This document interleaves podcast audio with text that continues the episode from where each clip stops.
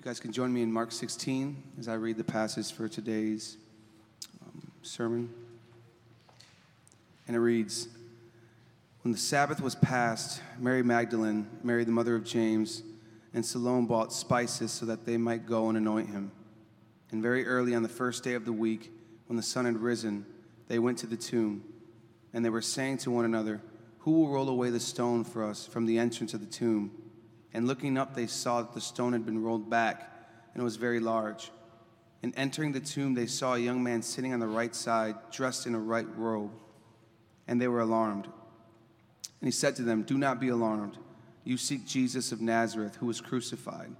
He has risen. He is not here. See the place where they laid him. But go tell his disciples, Peter, that he is going before you to Galilee. There you will see him, just as he told you. And they went out and fled from the tomb, for the trembling and astonishment had seized them. And they said nothing to anyone, for they were afraid. These are the words of the Lord.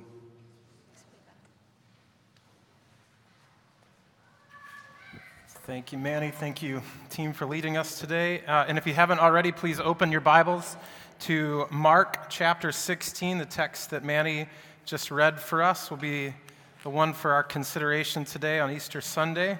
My name is Jason. I serve as one of the elders here at Church in the Square, and it's always good news when we get to open up God's Word amidst all of the other offerings and ideas of the day. It's good to consider the truth and beauty of Jesus.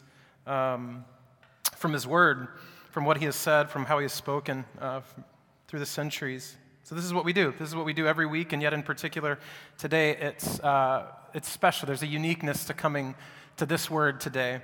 And in the past week, we have been following Jesus as he's ventured into the city all the way to a cross. If you remember, though, we've been asking the Lord to give us eyes to see, not just to watch him come into the city or watch him die, but to understand why. Why is it that all of this is taking place? And we can't do that on our own. We can't merely look at black letters on a white page and comprehend the fullness of why Jesus enters into the city or why he hangs on a cross without some spiritual vision, without understanding from the Lord, or as some theologians speak about it, illumination, the Holy Spirit actually helping us to see what we can't on our own. And so we come as needy people who need help to understand something. And as we've done that, we saw that Jesus didn't just come into a town like a king on a donkey at happenstance, but he was demonstrating, even ushering in the virtues of a kingdom that was not of this world. And as Jesus dies on a cross, we don't just see someone giving out their life like anyone else. We see someone telling us, redefining, if you will, what love really looks like. That real love always leads to death. And today, of course, we won't look at him walking into the city, or rather riding into the city on a donkey, and we won't look at him on a cross, but now we'll look at him rise from the dead. But we'll ask a similar question, why? Why is it that he rose from the dead? For some of us, that's an old tale. For some of us, that may be new, but this is at the very center, the very heart of our story, our heritage as followers of Jesus, is that he didn't just come to the city, he didn't just die on a cross, but in fact, he rose in victory over Satan, sin, and death from a tomb, from an actual grave. And so we just simply need to ask, what do we see when we look at him? What do we see when we consider that why Jesus rose from the dead? Well, I think one of the first things that we notice when we open up this text is their response. The response is not perhaps what we would expect it to be. It's often not what we feel when we enter into a resurrection space once a year on Easter Sunday. See, while someone coming back to life would seem to be cause for celebration, the initial response by these women in particular and many others is fear. That's not often what we would expect. It's not what we would expect to happen in the middle of the sorrow that they have experienced in the death of their friend and their teacher. But the gospel writer Mark tells us that a group of women come to a tomb and discover that it's empty.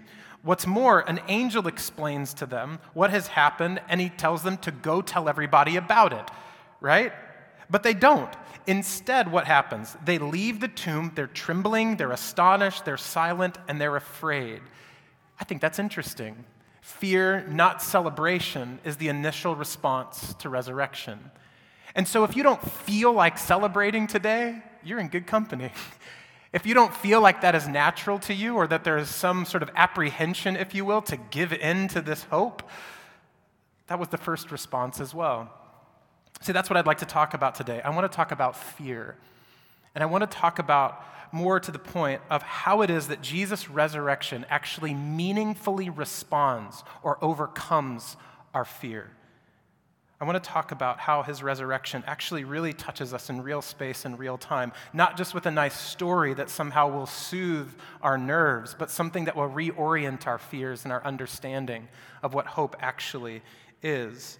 Because in some way, I think if we're honest, we've never been more scared in our lives. We put on good faces, right? Good stories, we follow the right people, read the right books to sort of like give us some stability in life, but I'm terrified. I'm terrified. I don't have fears sort of evaporate when I turn on the news or when I read a New York Times column. They almost always are elevated. It's very rarely that I go to social media and I go, that really put me at peace. That's really such a comfort. I think I'm going to do another dive into, the Twitter sphere before I go to bed, because that'll really give me some rest. I think we're all scared, and I don't think that we often know what to do with all of that fear, and I think the resurrection gives us real clarity. So here's how I'd like to organize our time today. First, we'll look at the expectation of hope, and then we'll look at the reason for fear, and lastly, we'll look at hope over fear.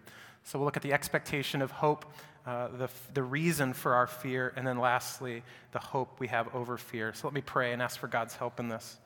Heavenly Father, we are grateful. We are grateful to be in this space. It is not far in our recollection when we were gathering on Easter Sunday on couches looking at screens because we couldn't meet in person. And so this is still a joy to us. May that never wane. Perhaps for others of us, it's been a minute since we've been in a space with other people. Perhaps isolation has felt more comfortable than community. And so we're grateful for this moment as well.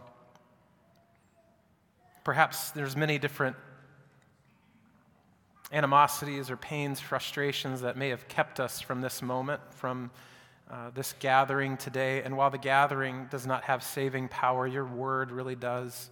And so we're really grateful that we can come to your word over and against the many voices that have drowned out yours, perhaps through the week and through the years. We thank you that you speak clearly, you speak lovingly, you speak graciously, gently, and humbly to us through your word. So help us to listen today. We ask in Jesus' name, amen. So Mark opens up his gospel account. Each of the writers of the four gospels have an account of the resurrection, but he opens up his resurrection account focused on these women. He focuses on these women, in particular on their expectations. So let's look again, verses 1 through 3, if you're still there in Mark chapter 16.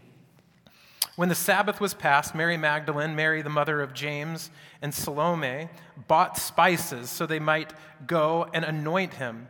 And very early on the first day of the week, when the sun had risen, they went to the tomb and they were saying to one another, "Who will roll away the stone for us from the entrance of the tomb?" Notice in every detail, Mark is telling us about their expectation. They expect to find death. It's really clear. Notice they have brought these spices and an ointment. Why? To curb the stench of a decaying body. They expect to find death. And as they approach, they have this conversation about, we really didn't plan well. There's going to be a huge stone in front of this tomb. Who's going to move it, right?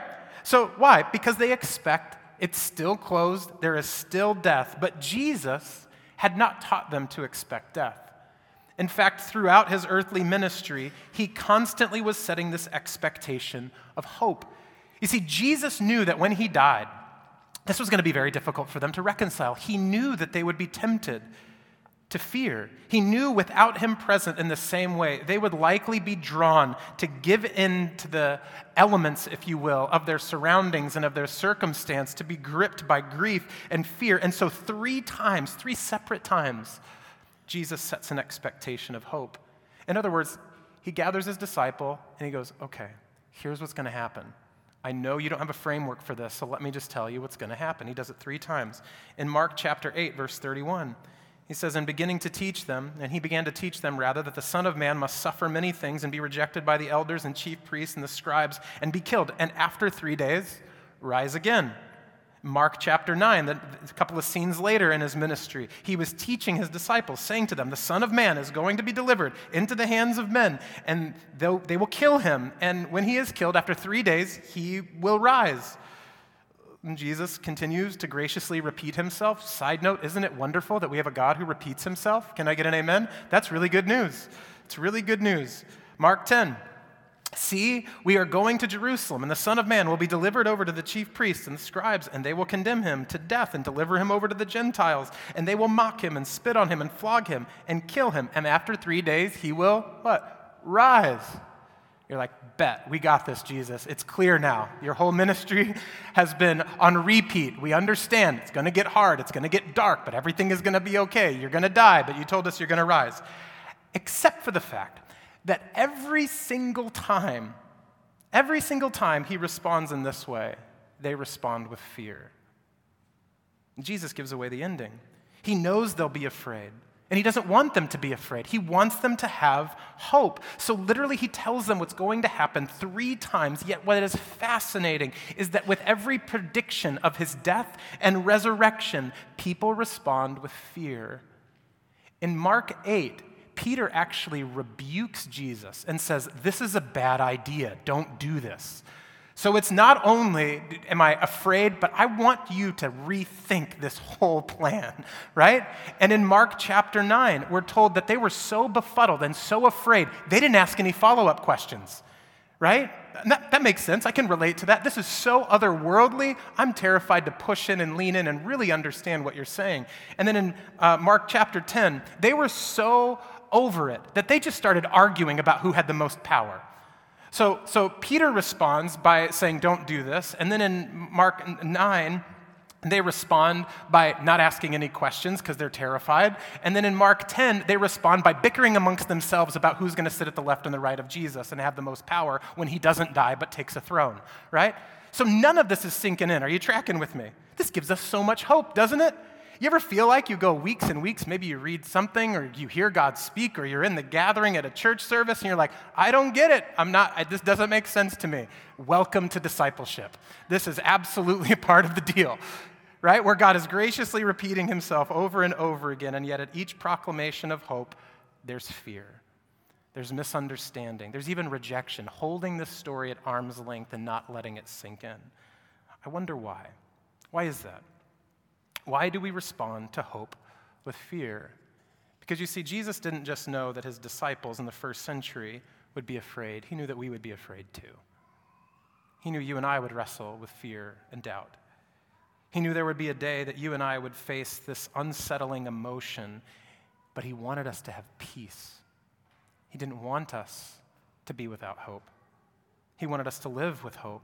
And so he gave his people. He gave his earliest followers this principle. He says in John 16, verse 33, I have said these things, speaking about how he will go to the Father and how he will be with him. He said, I've said all of these things to you, that in me you may have peace. He says, in this world, you will have tribulation, but take heart, because I have overcome the world. So Jesus even says to us, things are going to get hard. Things are going to get scary. You are going to face a scary world. And many of us have stories of this over and over again, don't we? He knew that you would face the pain of miscarriage. He knew that you would face the pain of wondering, how in the world am I going to keep my children safe in this block, in this city, in this world? He knew that we would face the fear of loneliness, of believing if I mess up my friendships, then I'm going to be left all by myself forever. He knew that we would face sickness, whether personally or in our family, and wonder how many holidays do we have left together. He knew we'd face conflict in our homes. He knew we would face conflict in our work. He knew that it would feel like the only hope is to keep changing my job over and over and over again because nobody is ever going to respect me. He knew that we would face the fear of getting old, of getting hurt, of getting lost. He anticipated all of that. And in all of that, he sets this expectation of hope. He says, take heart, be hopeful. Why? Because I've overcome whatever it is you could possibly fear would overcome you. Jesus sets an expectation of hope. Just like he did with his disciples, it's no different. He sets an expectation with us. He sets an expectation with them. 3 times, don't be afraid. I'm going to die, but I'm going to rise again. He tells us all the time, don't be afraid. I know you're going to go through hell, but I got you. I will overcome even that. And yet, that sounds good. But like his earliest followers, doesn't that in some respects like go in one ear and out the other? That in this world you will have trouble, but I've got you. I've overcome the world. You're like, cool. Still hurts. Still feels like I'm walking through fear and frustration and pain all the time. See, I think just like the disciples, a lot of times we respond to hope with fear too. Why is that? Why do we respond to hope with fear? Well, in order to understand that, I think we have to name our fears. I think we have to get really clear. This is a step of overcoming our fears that is really hard to do. I've been through a lot of counseling to try to understand how do I articulate the things that I'm most afraid of, because it takes community, it takes help, it takes my small group, it takes my wife, good Lord, it takes my children, right? They point out ways like, Dad, I think you're kind of afraid right now. You're like, all right, well, go to your room, you know? Don't talk to me like that. But see, I think we have to name our fear, because fear hates that. Fear hates being named. Fear hates being put in the light and being articulated so clearly that it can't hide in the shadows anymore. So let's name fear this morning, shall we? Let's name it by watching the women as they walk through this moment on this particular Easter, the very first Easter Sunday. Naming their fears, I think, will go a long way in helping us name our own. Remember, they come to the tomb with fear. They come without hope. But look, as Mark continues to walk us through their mourning, this fear persists even more. Look at verse 4. And looking up, they saw that the stone had been rolled away. It was very large. And entering the tomb, they saw a young man sitting on the right side, dressed in a white robe, and they were alarmed. And he said to them, "Do not be alarmed. You seek Jesus of Nazareth, who was crucified. He has risen. He is not here. See the place where they laid him. But go tell the disciples and Peter that he is going before you to Galilee. There you will see him, just as he told you." So they come to the tomb with fear.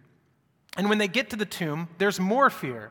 Now, we may assume that their hopelessness would melt away once they hear some good news, right? After all, if they were afraid that their friend was dead, wouldn't an angel and the news that this angel is presenting to them, wouldn't that feel healing and hopeful and immediately transformative, right? That would be a nice story. But that's not the initial effect at all. Even after they find the tomb empty and the angel with this message that Jesus is risen, still there's fear. Look at verse 8. And they went out and fled from the tomb, for trembling and astonishment had seized them.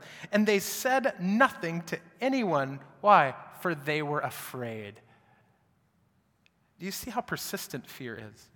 Do you see how averse we can be to hope, to receiving hope, even when it is speaking back to us in the very moment that we are met by our greatest fear? Something is not sinking in. Something's not breaking through.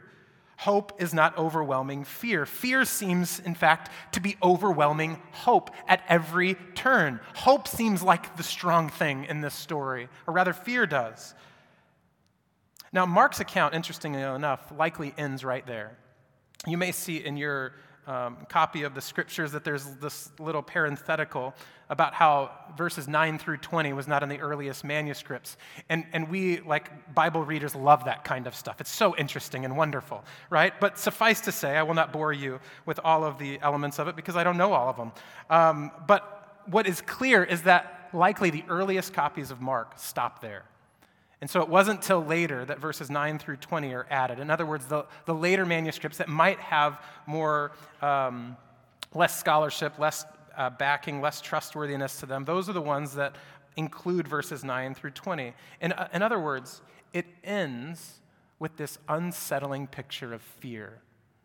And of course, people came and wrote more, right? They're like, that's uncomfortable. Let's not end with fear. Let's end with hope. Let's end with a great story. So if you keep reading in Mark, it gets a lot more hopeful. I like to stop at verse 8 because that feels human. That feels real. That feels like what my Sunday, Easter Sunday, is like. I still got this fear. See, I think this is so real. I think it's so true. Fear is so persistent. It's hard to trust hope when you're riddled with this kind of alarm. When you or I are in the depths of grief, depression, anxiety, worry, suffering, fear, when the tribulations of life are at their worst, it doesn't feel like Jesus has overcome the world, does it? And I'm just supposed to be happy because that's what the Bible says? I see, there's something so human about this wrestling that's going on. See, when the tomb is empty and the angel shows up and even a resurrection message is spoken, it doesn't feel like hope yet, does it? At least the women don't seem to go, you know what? I bet from now on people will gather on Sundays, and for 2,000 years, everyone will get dressed up and Jason will put on a khaki suit. It's going to be awesome because everyone's going to believe this. That's not what they think. They're still fearful.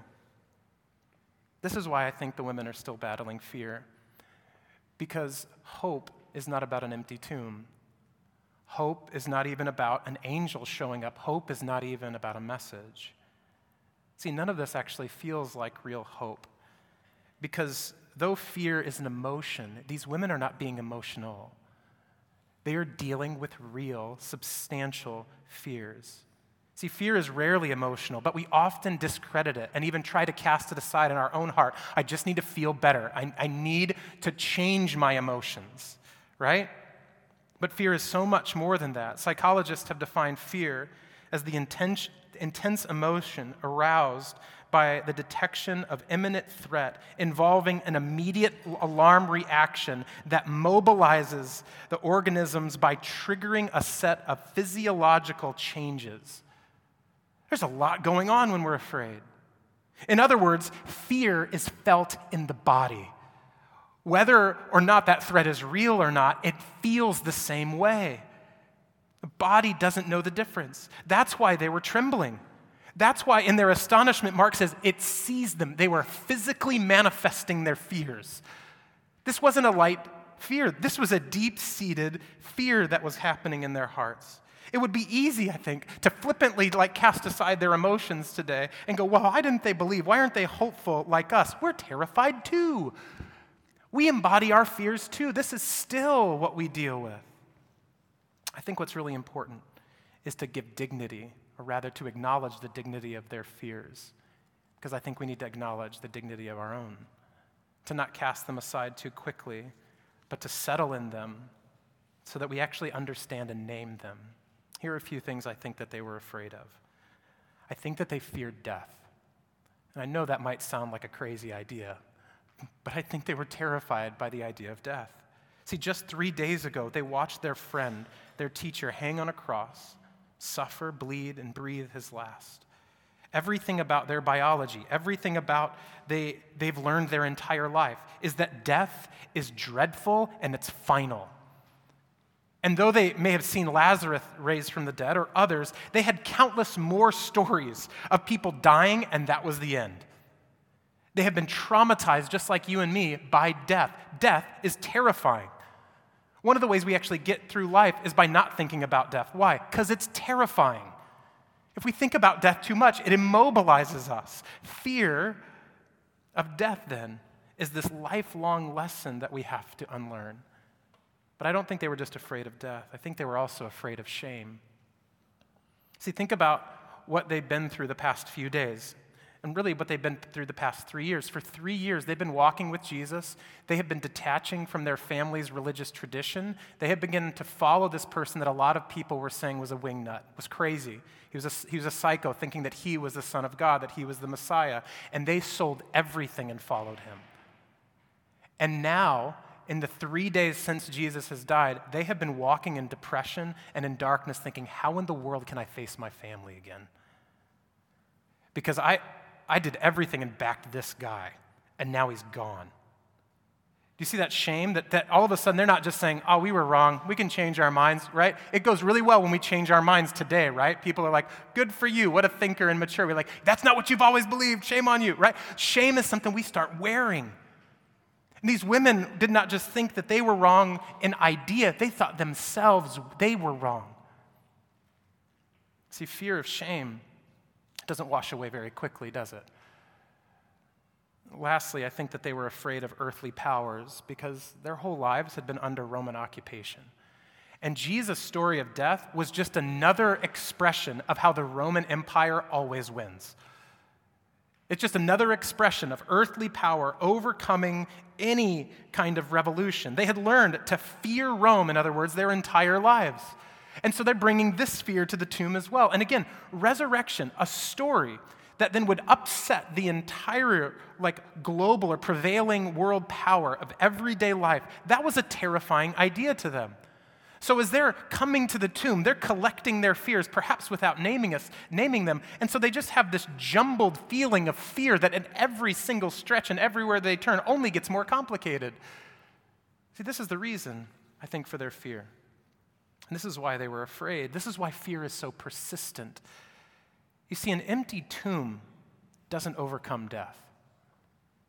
The presence of an angel doesn't wash away shame. A really good story does not dismantle the Roman Empire. This doesn't feel like hope yet. Again, after all, that these are not exactly hope. There's something more. These are merely circumstances, if you will, that are surrounding hope. And I wonder if fear doesn't persist within our own hearts because instead of being honest about our own fears and naming them and seeking healing and even church, becoming a people where it is safe and normal to name our fears and our weakness, I wonder if we don't embrace that is because we have settled for circumstances of hope and not hope itself. In other words, I wonder if we've built our lives on the circumstances surrounding Jesus' resurrection, but not on Jesus himself. I wonder if that's why we're all still afraid.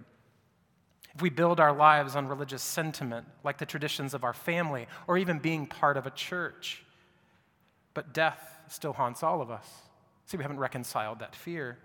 We build our lives on trying to be a good person, but shame still persists because we haven't been healed inwardly. We build our lives on seeking general ideas of justice and equality and equity and humility, but we still submit to the powers of the day like money and politics and celebrity. You see, when we settle for mere expressions or mere sentiments of hope, our fears are never overcome. But let's be honest. None of those really feel like hope, do they? We just feel like that's just what we have to settle for. Maybe that's the gospel. The gospel is I'm not alone and I have a church family. The gospel is I try really hard to be a good person. Maybe some people like me, maybe some don't, and it's okay, we'll keep going. But none of these actually overcome fear, do they? Fortunately, there is more to Mark's account than unresolved fear. Look again at the angel's words in verse 7. Mark 16, verse 7, he says, "But go, tell his disciples and Peter that he is going before you to Galilee. Watch this. There you will see him. There you will see him just as he told you." He tells the women and the disciples to go to Galilee. Why? Because that's where Jesus is. That's where Jesus is. In fact, Jesus was even explicit in setting the expectations for hope. See, in his conversation with Peter, Jesus actually says in Mark 14, "But after I am raised, I will go before you to Galilee." Why is this such an important detail? Because that's what's really hopeful. An empty tomb is not hopeful. An angel, that's still terrifying. Why are you here? Why are you so shiny? You're telling me a story. I want to believe it. Do you have any evidence? The only evidence that will work is Jesus himself, because Jesus alone is hopeful. See, sometimes we love the circumstances of hope because they feel nice, but they do not quiet our fears.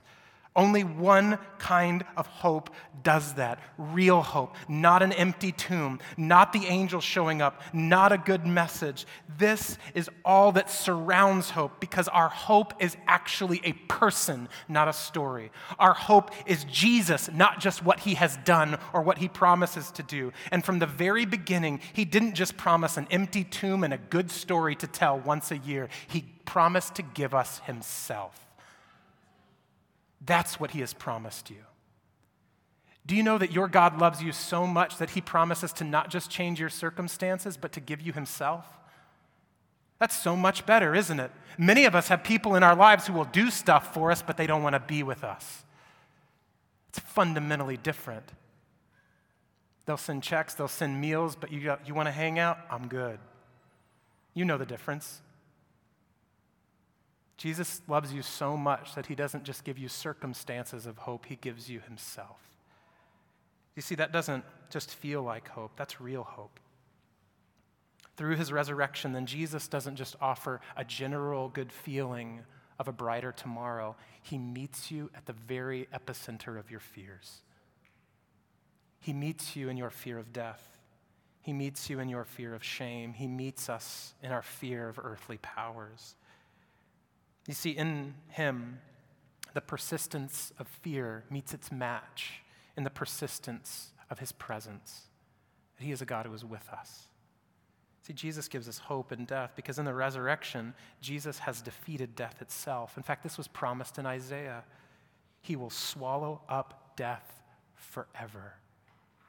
If you are afraid of death, draw near to the one who has swallowed up death forever. See, in Christ, you and I can live with hope over death, because that means that ultimately that death is not the thing that will swallow you up because it has already been defeated. That doesn't mean that you will feel better about death immediately. It means that whenever your fear shows up of death, draw near to the one who has overcome it. Name the fear and draw near to the one whose name is hope. Jesus gives us hope in our shame. See, in the resurrection, Jesus washes away our shame, specifically because on the cross, Jesus endured the shame that you and I deserved. So this is why it's substantial. This is why it's substantive, because he actually names your shame and then carries your shame. The writer of Hebrews says, "Look into Jesus, the founder and perfecter of our faith, who for the joy set before him endured the cross, despising the shame, and is seated at the right hand of the throne of God." What this means is that through the resurrection, the stickiness of shame, it melts away. The scriptures teach us that in Christ, because he has risen from the dead, you get a new life. You take off the old and you put on the new. As we even sang earlier, we trade in our shame and we receive glory. This is what Jesus has done. This is who he is. Jesus also gives us hope over earthly powers. See, in the resurrection, Jesus defeats the prevailing powers of the world. And the Apostle Paul told a church this as he wrote to them. He said that Jesus disarmed the rulers and authorities and put them to open shame by triumphing over them in him. This means that money and celebrity and politics and earthly power and hubris, they do not have the last word. The humility of a loving Savior does, who dies in your place and for your sins and then rises up in victory over Satan, sin, and death. That's where power is. That's how the story ends. See, hope is a person. It's a person who walks with us. It's a person who loves us back to life. A person who washes away our shame and gives us joy. A person who conquers evil, powers, and gives us his spirit. But he does this one day at a time. He does this one conversation at a time. See, what I love about the women's story is that eventually they do make their way back to community, and they work this thing out together. The women's fears are not immediately overcome by hope, but slowly, but surely, daily, moment by moment, as they continue to gather, this long obedience, this long hopefulness in the same direction begins to overwhelm their fear, and they learn to live with hope. One of the things that is so challenging for us is patience in this process, with each other and with ourselves. Living with hope takes a long time because we have so many fears that we have to name and unshackle, if you will, by God's Spirit from our soul. An old way of thinking into a new way of living. This is why it's so good that hope is not a good moral ethic, a good way to be a good neighbor. It's not just something that we have to try and do, nor is it just a story that we have to tell about an empty tomb and an angel. What we really need is Jesus. We need him who walks with us, who goes before us, who is behind us, who is all around us. See, Jesus is our hope over fear. This is what we see when we watch Jesus rise from the dead. We see hope. We see a long-form dismantling of our fears, which transforms us into a kind of people who can weather the tribulations of this life and make it to the other side. Can you even imagine if we became a people who were willing to walk that road together? The resurrection road that wasn't just about news on one day that we all had to act like changed us immediately, but if we walked in weakness together with hope, that we named our fears, that we looked to Jesus, who is the author and perfecter of our faith, of our hope, that we surrendered to him, I think what we would find is a hope that really does overcome our fears, a hope that really does swallow up death, a hope that really does wash away our shame, and a hope that perfectly and wonderfully and beautifully dismantles the powers of this age and gives us a power in the age to come. Let's pray. Heavenly Father, we desire to be a people who live with this kind of hope. And it's hard because our fears have become so familiar to us. They have such a power. And so we ask today, I ask for my sisters and brothers that as they name their fears like death and shame and powers, that you would demonstrate, you would reveal more and more each day what it looks like to be hopeful, what it is that Jesus answers, responds, and overcomes each of these individual fears, that he is not just a nice story to tell, that he is hope in the flesh. Father, our marriages need that hope. Our families need that hope. Our disposition towards our work and our work itself, our friendships, our finances, and the way that we look at our future and our health, all of these things, Father, are riddled with fear. And therefore, we are desperate for your hope. And so on this day, on Resurrection Sunday, would your resurrection power wake us up to this living hope so that we live with flourishing, with joy, and with hope as your people. For your glory and our good, we ask in Jesus' name. Amen. Would you stand and sing with us?